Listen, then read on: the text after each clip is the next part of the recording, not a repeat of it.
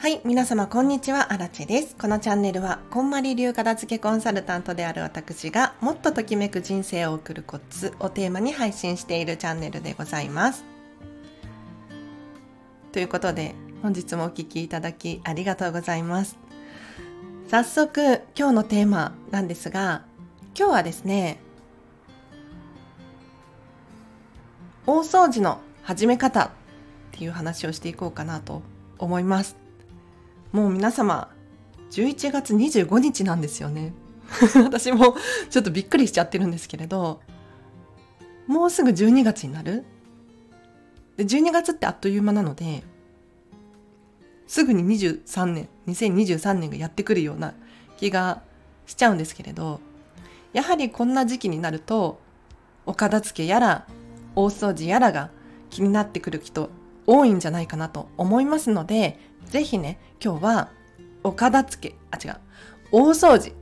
大掃除どうやって始めたらいいのって思ってる方多いと思うので、ちょっとヒントになればなと思います。で、まずなんですけれど、アラチェはお片付けのプロなので、大掃除のプロではないです。はい。お掃除のプロではないので、お掃除のその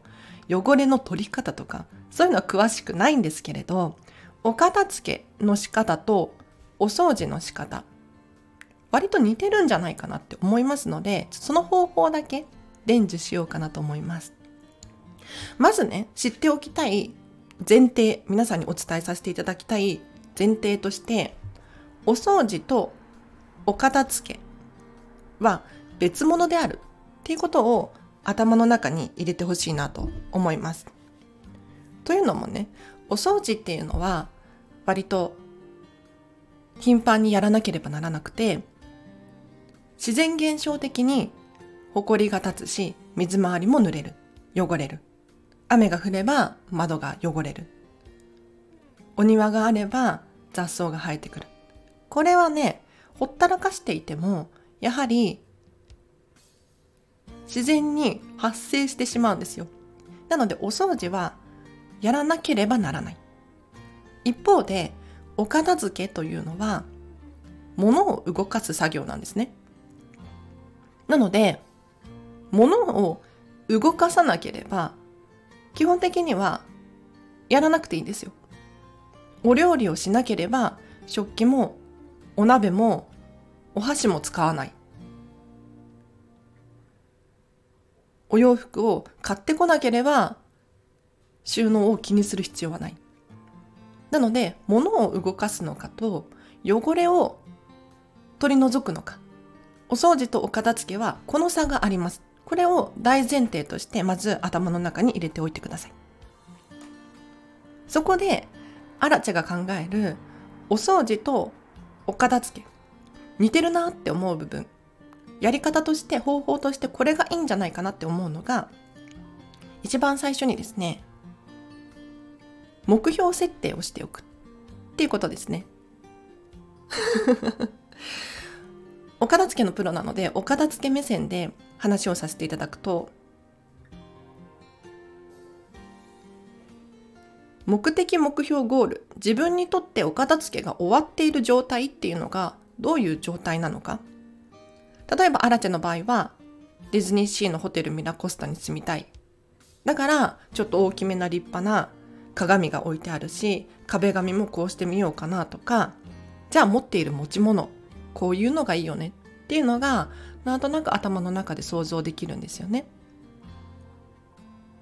一方でゴールが定まっていないとどういうふうになるかというと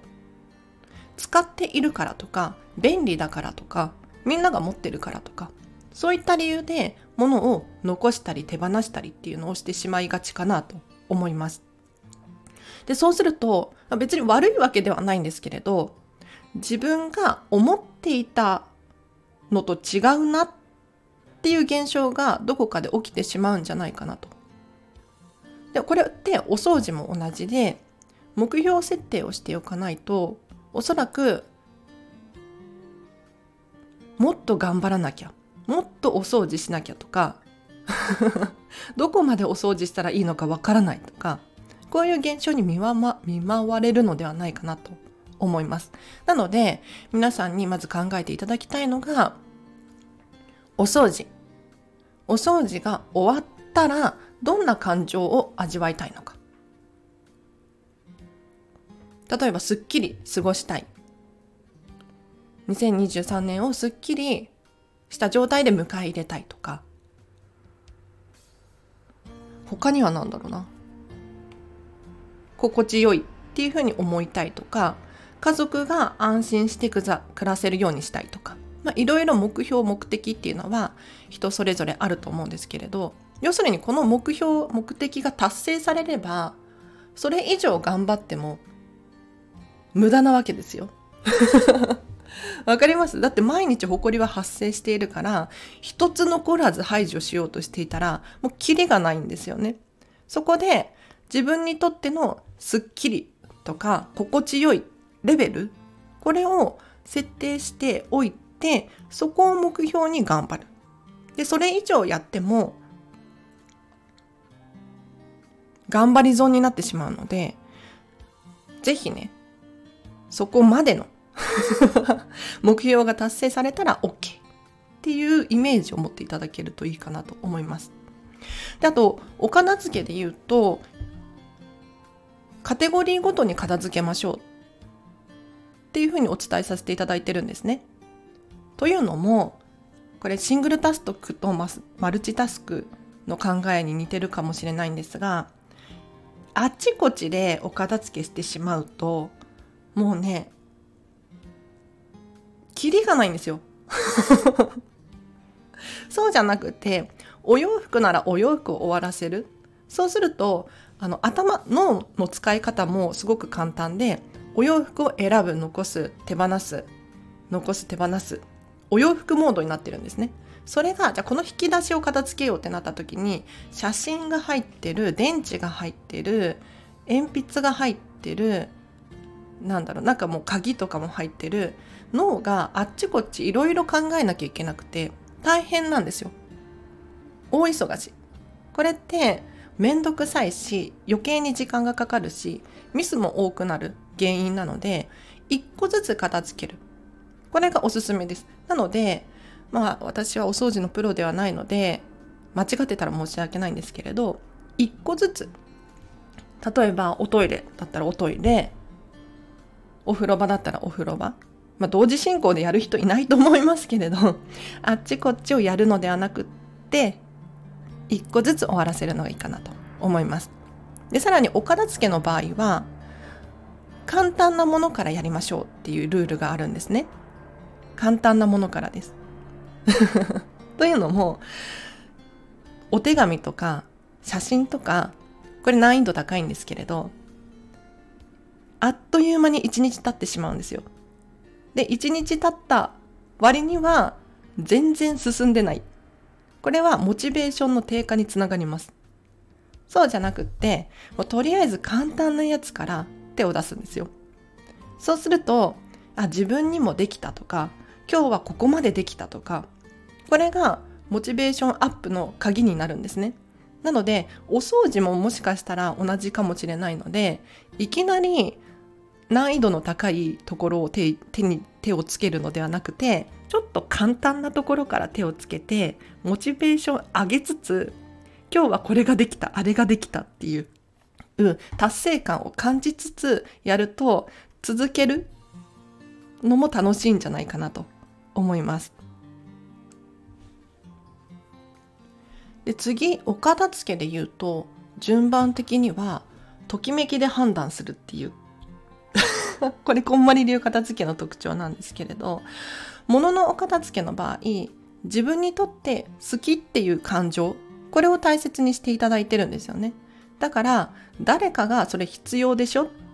ね、ついついお子様に、こう、あったかい服着なさいよとかって言いがちなんだけれど でもそれって、あくまで人からの意見なのよね。で、これを繰り返していると、いつの間にか自分の意見って何だろうって分かんなくなってしまうんですよ。そうではなく、自分にとってのときめきで洋服を選ぶし、本を選ぶし小物趣味のものも選ぶでこれお掃除に当てはめると何なんだろうなって思ったんですが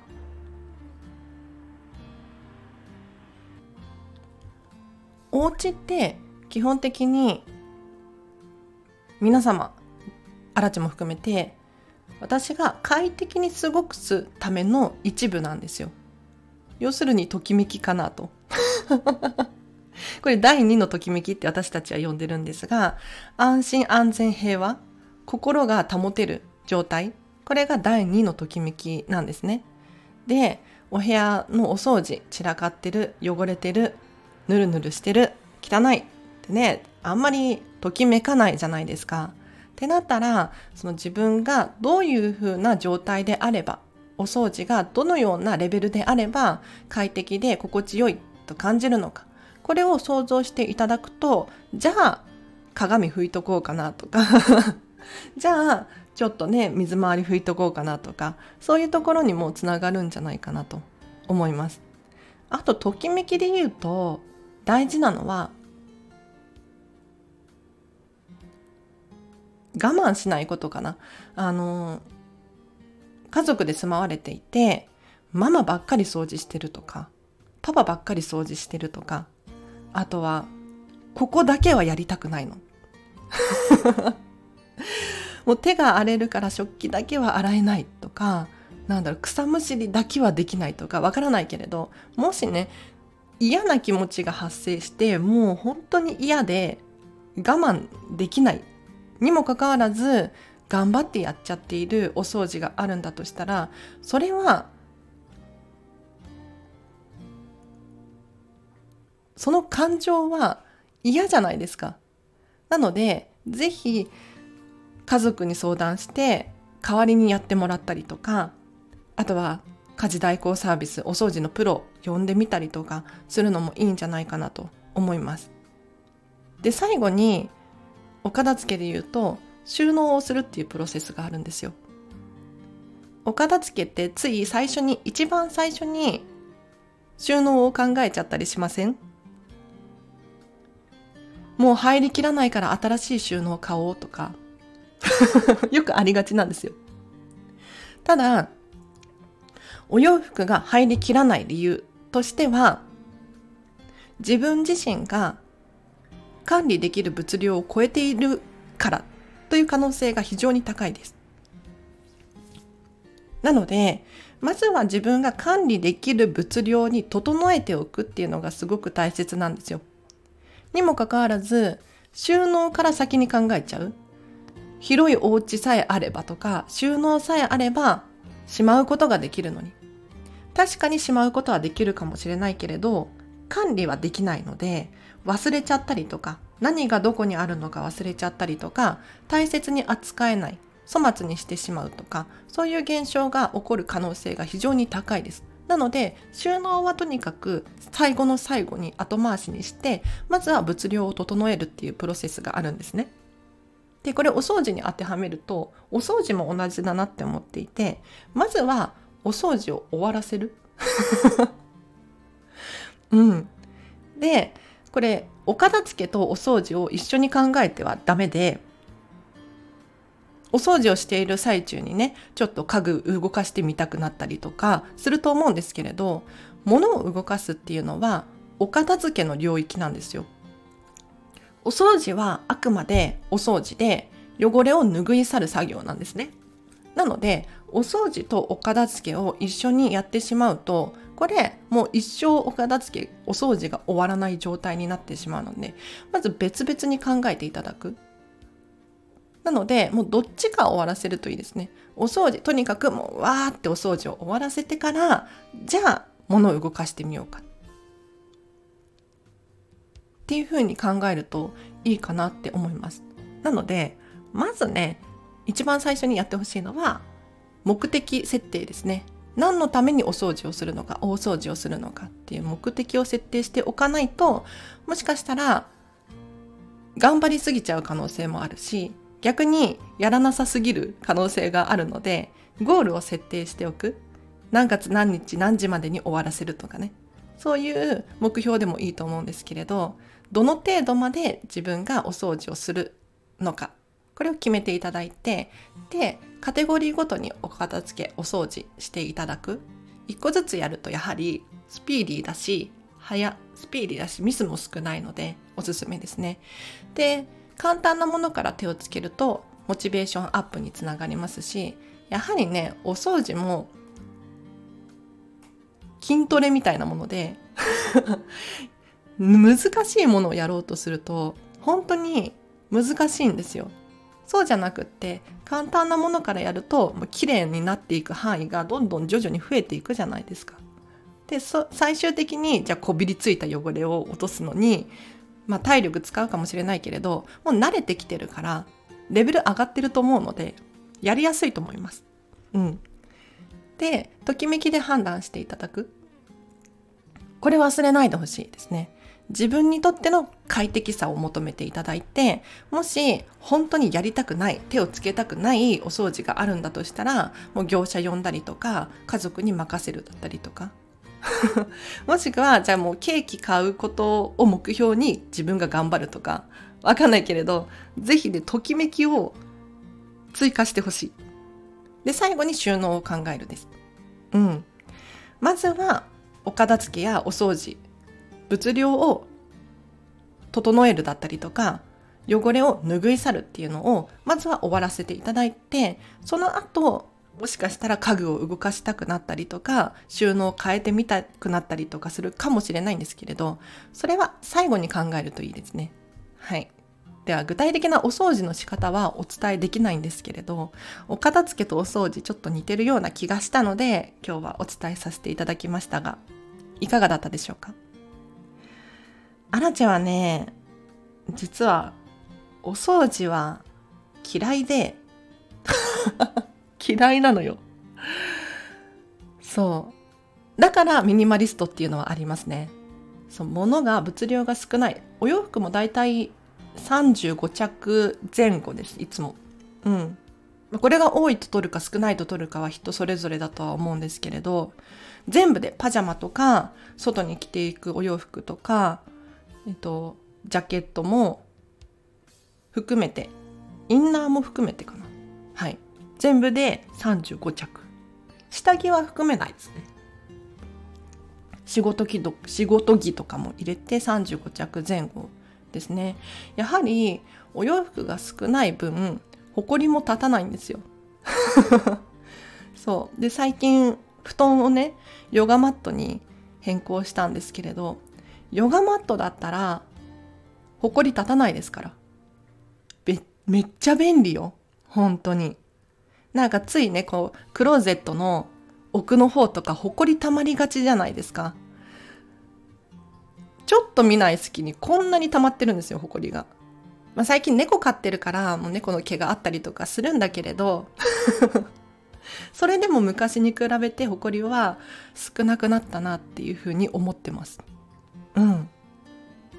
で、物量を減らすと、お掃除しやすいんですよね。床に何も置いてなかったら、お掃除ロボをピッてするだけだったりとか、洗面所とかシンク、水回りも何も置いてなければ、こう、アラチェの場合はこうフローリング用のシートでパパパッと拭いて毎回だいたい終わりにしちゃってますね。あと玄関とかも靴を置かないとかしておくともうここも拭きやすいです。掃除しやすいです。ああとあとちょこちょこ掃除するのはおすすめかもしれない。やはり習慣ってすごく大切で人ってほとんど習慣で行動してるんです。朝起きたら皆さん何しますか？だいたい毎日同じようなルーティーンで行動してるんじゃないかなって思います。でお風呂入る時もじゃあ体どこから洗うかとか歯をどこから磨くかとか大体決まってると思うんですよね。習慣でできてるんですよ。でお掃除も同じで習慣にしてしまう。要するに1日5分とか1日10分30分とか習慣にしてしまうとこれがエンジンをかけるじゃなくてエンジンが常にかかってる状態。